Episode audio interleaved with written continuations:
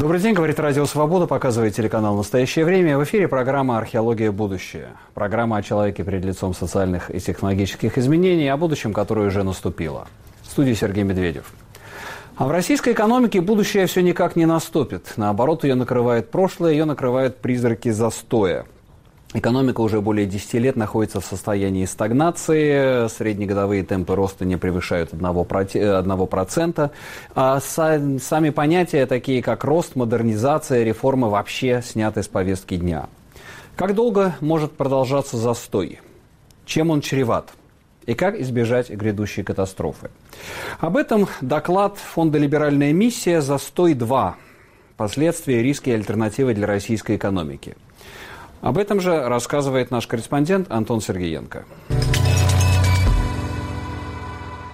Российская экономика второе десятилетие находится в стагнации. Стабильность, достигнутая в России ценой отказа от развития, оказалась неустойчива. Среднегодовые темпы роста российской экономики с 2009 по 2019 год составили 1%, а за последние 5 лет всего 0,8%. По уровню ВВП на душу населения впереди Латвия, Литва, Малайзия, Румыния, Сейшелы, Панама и Польша. Об этом говорят авторы доклада «Застой-2. Последствия, риски и альтернативы для российской российской экономики, которые предрекают России в 2030-х годах полномасштабный кризис. Несмотря на то, что российская экономика находится в стагнации, публичная дискуссия о возможных путях ее преодоления не ведется. Вместо этого национальные проекты. Путинскую эпоху застоя можно сравнить с Брежневской по средним темпам роста экономики. 1% против 1,6%. Основными факторами дестабилизации являются падение доходов от нефтегазового экспорта на 25%, которое станет долгосрочным в силу сдвига мирового энергобаланса, сокращение рабочей силы из-за демографического фактора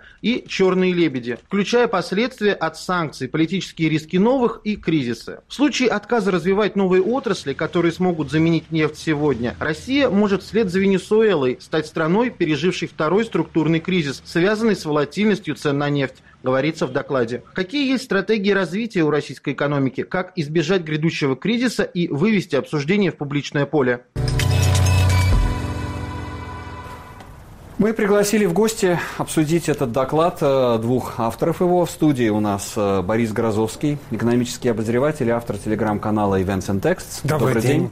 И по скайпу из Парижа присоединяется к нам экономист Сергей Гуриев, профессор университета Сьенспо. Власть, с точки зрения позиции власти, это не застой, а стабильность. Стабильность была выбрана вместо роста, вместо модернизации, и это некая такая сознательная стратегия власти. Лишь бы ничего не трогать. Я правильно понимаю?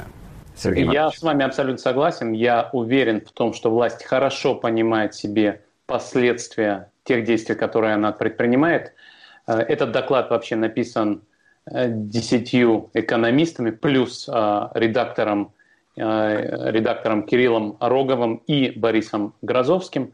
Мы все написали в своих кусках доклада примерно одно и то же. Мой кусок называется «Ловушка среднего дохода».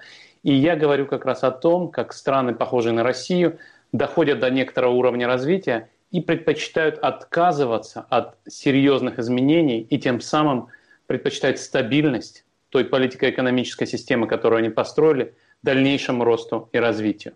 И надо сказать, что российские власти хорошо понимали то, что они попадают в эту ловушку. В своем куске я даже ссылаюсь на выступление Медведева и Шувалова 2012-2014 года, которые говорят еще до всякого Крыма, говорят о том, что если мы не будем проводить реформы, то нас ждет стагнация, нас ждет ловушка среднего дохода. И тем не менее они вполне сознательно пошли на это. Они понимали, российская власть понимала, что роста и развития не будет, зато можно искать источники легитимности где-то еще. И мы знаем, что в течение нескольких лет популярность режима, легитимность режима была высокой за счет не экономических, а геополитических источников. В то же время, как вы правильно сказали, экономического роста нет и не предвидится. То, о чем мы пишем в этом докладе, все 10 экономистов, а также Кирилл и Борис пишут про одно и то же. Риски нарастают, в то же время ответов на эти риски нет, и они даже не обсуждаются. Чем удивителен этот, доклад, это редкая сегодня, к сожалению, в России – попытка публично обсуждать экономические проблемы. Если вы посмотрите на общественную дискуссию, вы увидите, что дискуссии об экономических вызовах, о стагнации, о деградации, об отставании российской экономики в публичном доступе нет. Есть слухи, что такие обсуждения ведутся в подвале бункера на, через реку от э, Белого дома, но публичной дискуссии нет. А если нет публичной дискуссии, то на самом деле это означает, что нет и обратной связи, и нет качественного принятия экономических решений. Да, я, бы, я бы добавил э, э, к тому, что сказал Сергей, что Основные причины э, застоя, а, а ведь действительно уже 12 лет э, средний рост нашей экономики меньше, чем 0,8%. Основные причины – это закрытость, это то, что мы выбрали э, и и во внешней политике, и, и в экономике линию, э, которая связана с тем, чтобы доказывать, да, что мы самые крутые, и, соответственно, в, в политике, и, соответственно, сворачивать экономическую кооперацию. Это э, монополизация всех э, секторов экономики и на федеральном, и на региональном уровне, и э, избирательное правосудие, то есть отсутствие верховенства права. Но при этом для э, власти такая стратегия в целом выгодна, потому что она не рискует тем, что избиратели, как в демократическом демократических странах накажут ее э, за отсутствие экономического роста, за падение доходов и так далее. С таким риском власть не сталкивается. А между тем продолжать э, вот это извлечение ленты и нефтегазовой, и из бюджетных расходов и так далее, и так далее. Это в моменте э, для них это наиболее выгодная стратегия. Вот, вот они ее и придерживаются, как мне кажется, вполне рациональным образом. А, Сергей Маратович, а вот э, с точки зрения, не знаю, экономической истории, как долго возможен нулевой рост? Есть ли какие-то ограничители? Или, скажем, при наличии, так сказать, достаточно большой сырьевой базы, да, сырьевой подушки, то это может продолжаться десятилетиями? На самом деле это действительно может э, продолжаться десятилетиями. И всегда люди приводят пример Аргентины, где рост сменялся спадом, иногда продолжалась стагнация – и, в принципе, такая страна, как Аргентина, которая раньше была одним из лидеров экономического развития, конкурентом Соединенных Штатов примерно сто лет назад, сегодня ушла на периферию, потому что она как раз не росла, а Соединенные Штаты росли быстро. Я думаю, что исторические прецеденты не так уж и показательны, потому что мир сегодня устроен совсем по-другому, он гораздо более глобализован. Люди, которые живут в России хорошо представляют себе, что происходит в Европе, да и в той же Аргентине. И в этом смысле требовательность, наверное, будет расти быстрее. Мы видели, что несколько лет после 2014 года российские граждане не предъявляли претензий российскому руководству за отсутствие роста доходов. Но сейчас эти претензии растут, и мы видим, что рейтинги власти падают. В прошлом году рейтинги Владимира Путина достигли исторических минимумов. И, безусловно, то, что заботит людей, это в первую очередь экономические проблемы. То, что респонденты социологических опросов называют рост цен. А, людям также не понравилась так называемая пенсионная реформа. Но в целом мы видим, что цены обгоняют рост доходов. И сегодня, если поправить доходы на рост цен, то доходы даже по официальным данным на 10 процентных пунктов ниже, чем в 2013 году. И, конечно, люди чем дальше, тем больше будут предъявлять претензий российским властям. Как она будет на это реагировать, не вполне понятно. Пока что мы видим отсутствие экономического плана, отсутствие попыток решить те проблемы, о которых говорил Борис, те проблемы, о которых мы говорим в нашем докладе, и напротив закручивания гаек в политической и информационной сфере. Мы видим, что есть одна важная работ, работающая политическая сила – это Алексей Навальный, его штабы, его э, фонд, его YouTube-канал. Эта политическая сила выступает за реформы, выступает за смену политико-экономической модели мирным путем. И э, мы видим, что российские власти не терпят этого, объявляют такого рода призывы, такого рода предложения экстремизмом, а самого Алексея Навального да, не в Перми. Тренд, тренд сезона. Э, Борис, ну вот э, говоря о ограничителях вот этой вот модели нулевого роста, экстрактивной ресурсной модели, а что, насколько силен запас инфраструктуры? Потому что, как я понимаю, не идет никаких инвестиций в инфраструктуру, да, в вот, fixed capital. И это тоже, видимо, один из таких вот серьезных ограничителей на таком длинном плече планирования.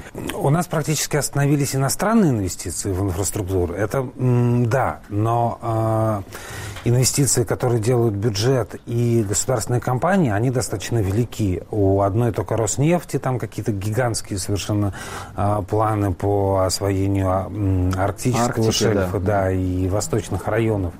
И как раз к, э, к вот этим вот большим инвестиционным планам э, вопрос немножко другой. Э, он не в том, что слишком мало инвестируется, а в том, насколько эти инвестиции будут оправданы. Потому что сейчас никто не прогнозирует, что нефть вернется, цена нефти вернется куда-то на уровень 80, 90, 100 долларов за баррель. Среднюю цену экономисты прогнозируют где-то в районе 50, там, 50 плюс долларов за баррель.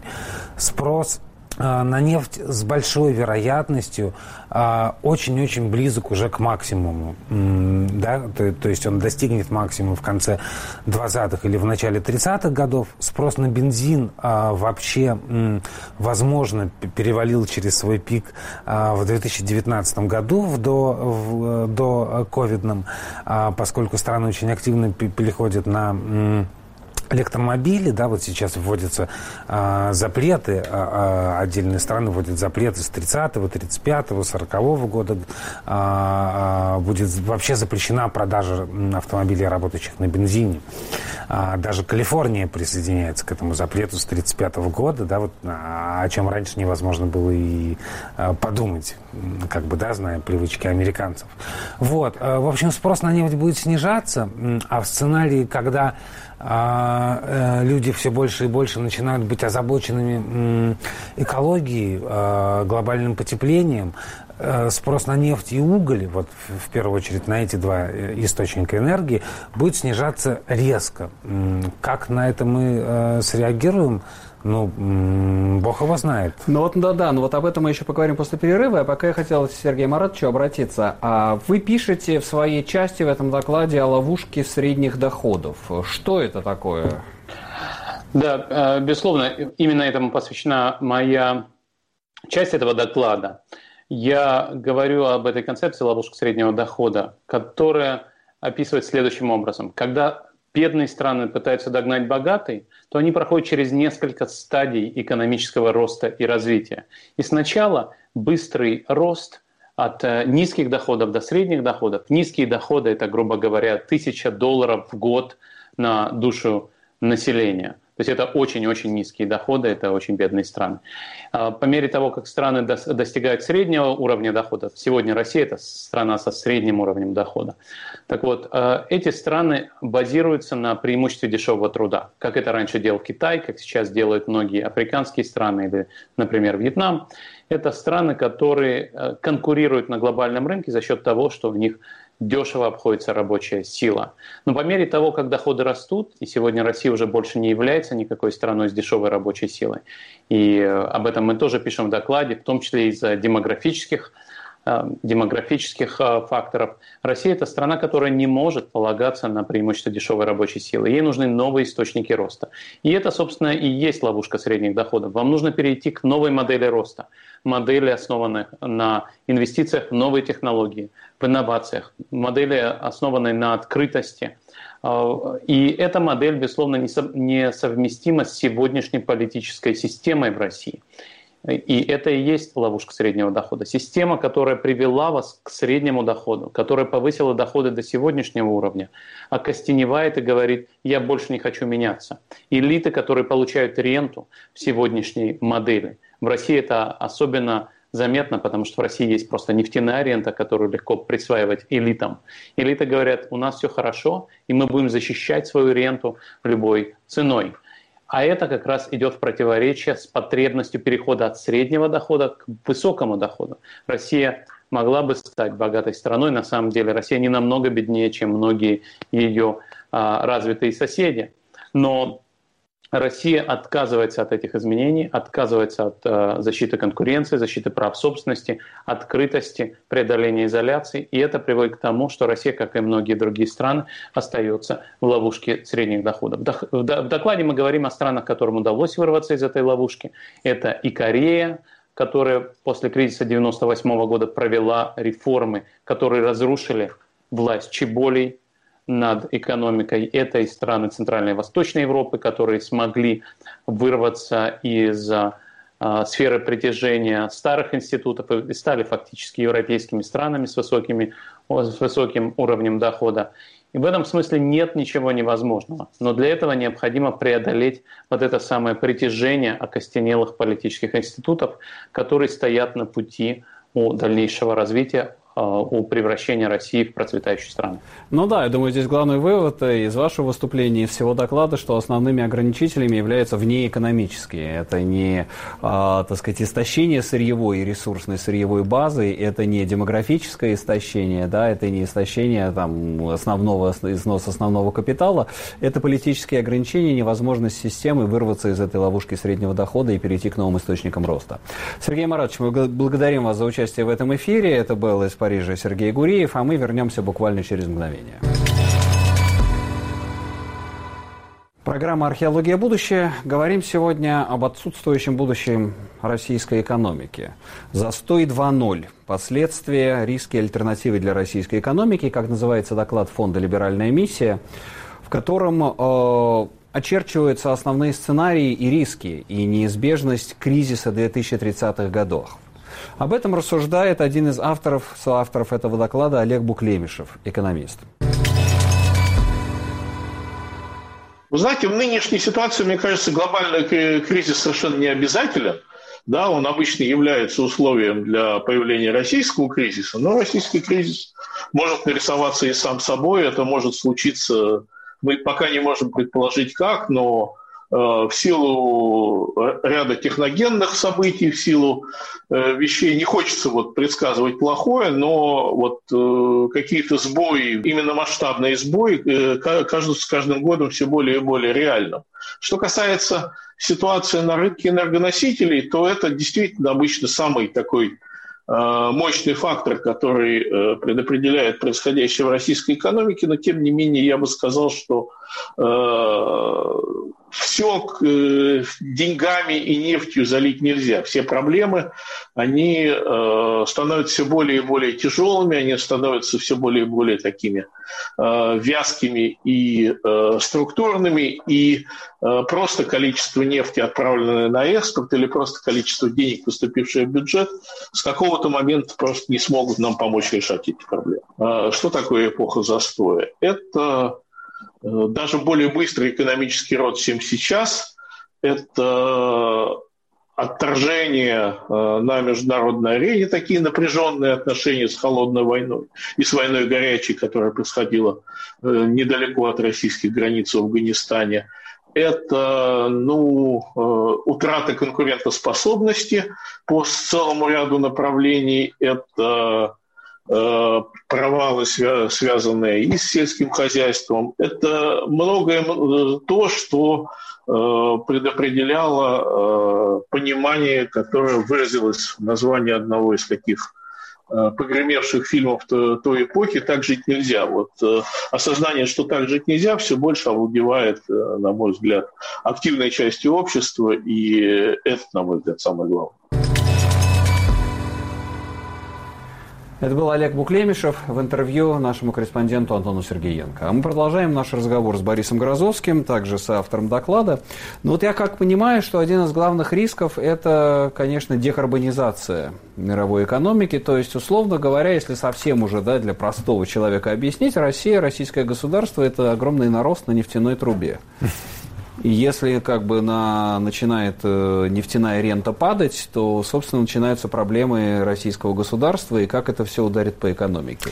Угольный век а, а, э, закончился не потому, Нефтяным, как каменный да. век закончился не потому, что закончились камни, да, а, да у, угля еще много, но а, мы видим, как Китай сейчас задыхается, да, э, сейчас в мире а, наибольшая доля энергии, которая получается из, из угля, это Китай, но э, гигантский смог, да, страна буквально задыхается и э, вкладывает миллиарды денег, э, миллиарды долларов в то, чтобы перейти на возобновляемые источники.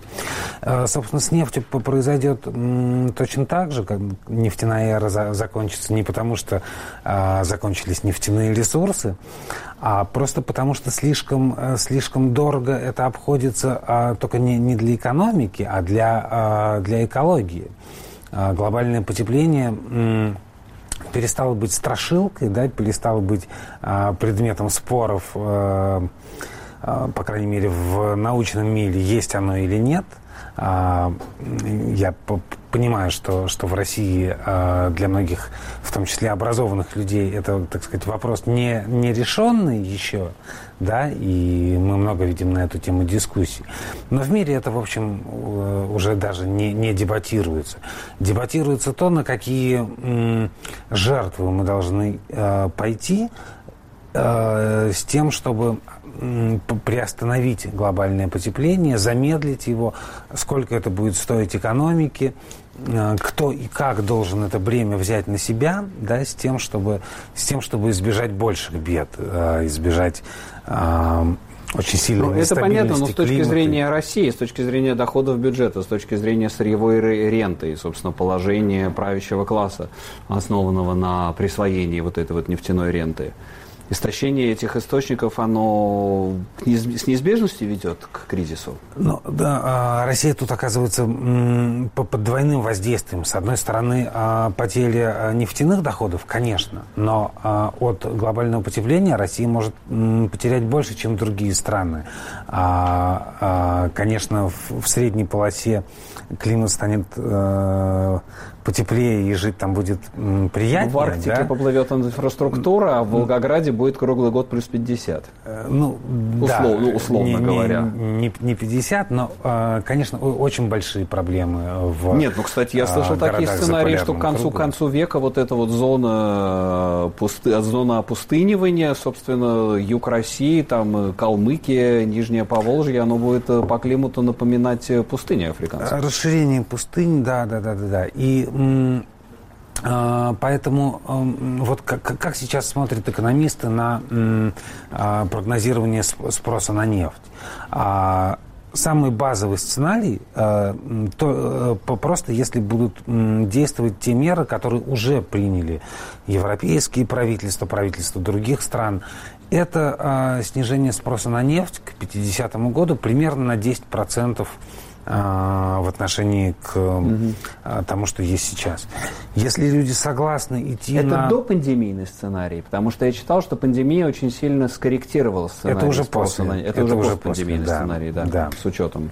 А, потому что в, в прошлом году с, в итоге спрос на нефть упал где-то на 7-8%. Угу, угу. Вот. Но в, вполне возможный сценарий, э, при котором люди э, начинают все больше и больше э, беспокоиться о глобальном потеплении, да, соответственно, быстрее переходить э, с бензиновых автомобилей на электромобили и так далее, и так далее, менять свои потребительские модели, э, модели поведения.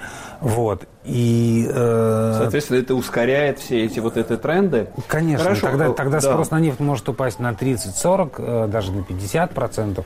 Это вот сценарий, который British Petroleum э, рассматривает как вполне реальный. Что для российской экономики и для российской, собственно, социоэкономической системы будет э, близко к катастрофе? Ну, у нас около половины э, бюджетных доходов от нефти и газа. Вот мы, мы, можно прикинуть, если они сокращаются в два раза, э, допустим, то, то мы теряем примерно четверть э, бюджетных доходов и э, довольно большую занятость. И мы здесь переходим, надо. собственно, к тем сценариям уже последнее, что обсудим, которые намечены у вас, о которых э, ты, в частности, пишешь. Какие сценарии? Я вижу, что у вас есть застой 2 на 2020. Скорее даже не сценарии, это какие-то стадиальные вещи, которые с неизбежностью ведет к кризису где-то в районе 2030-х годов.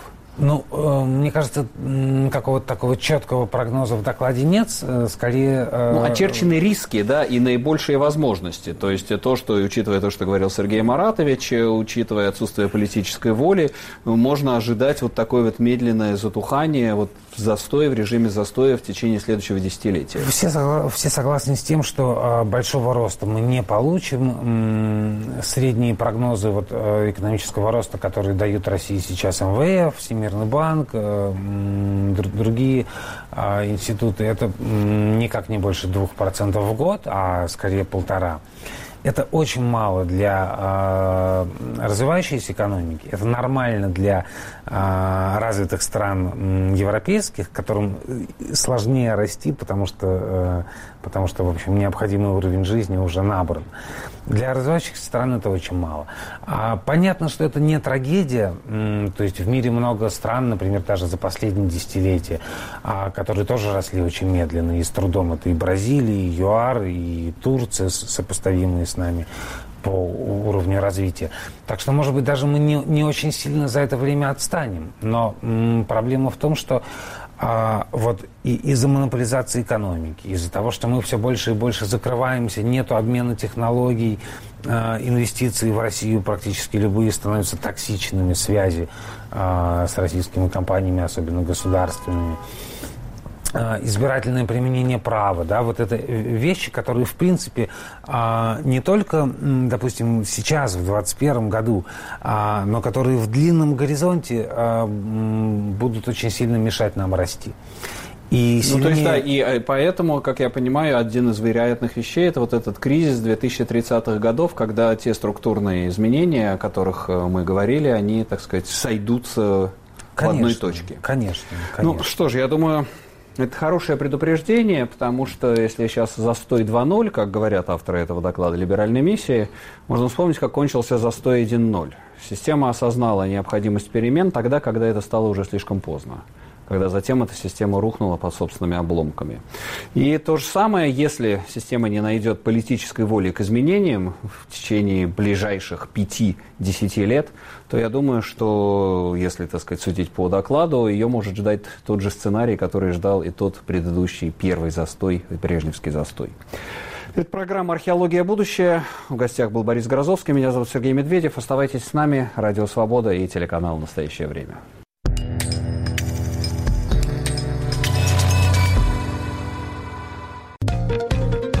Самые интересные дискуссии из соцсетей. Подкаст «Цитаты свободы».